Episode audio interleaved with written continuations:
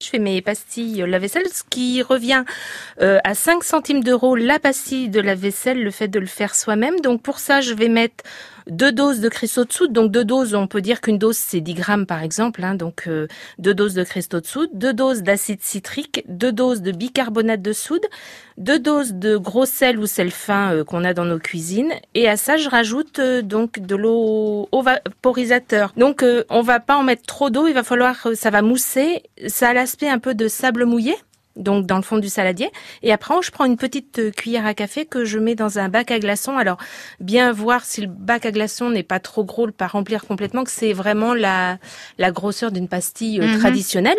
Et je mets après, donc il faut attendre 40, 24 heures que ça devienne tout dur. Et une fois que c'est dur, on démoule et après on mettra une pastille dans le fond de son lave-vaisselle.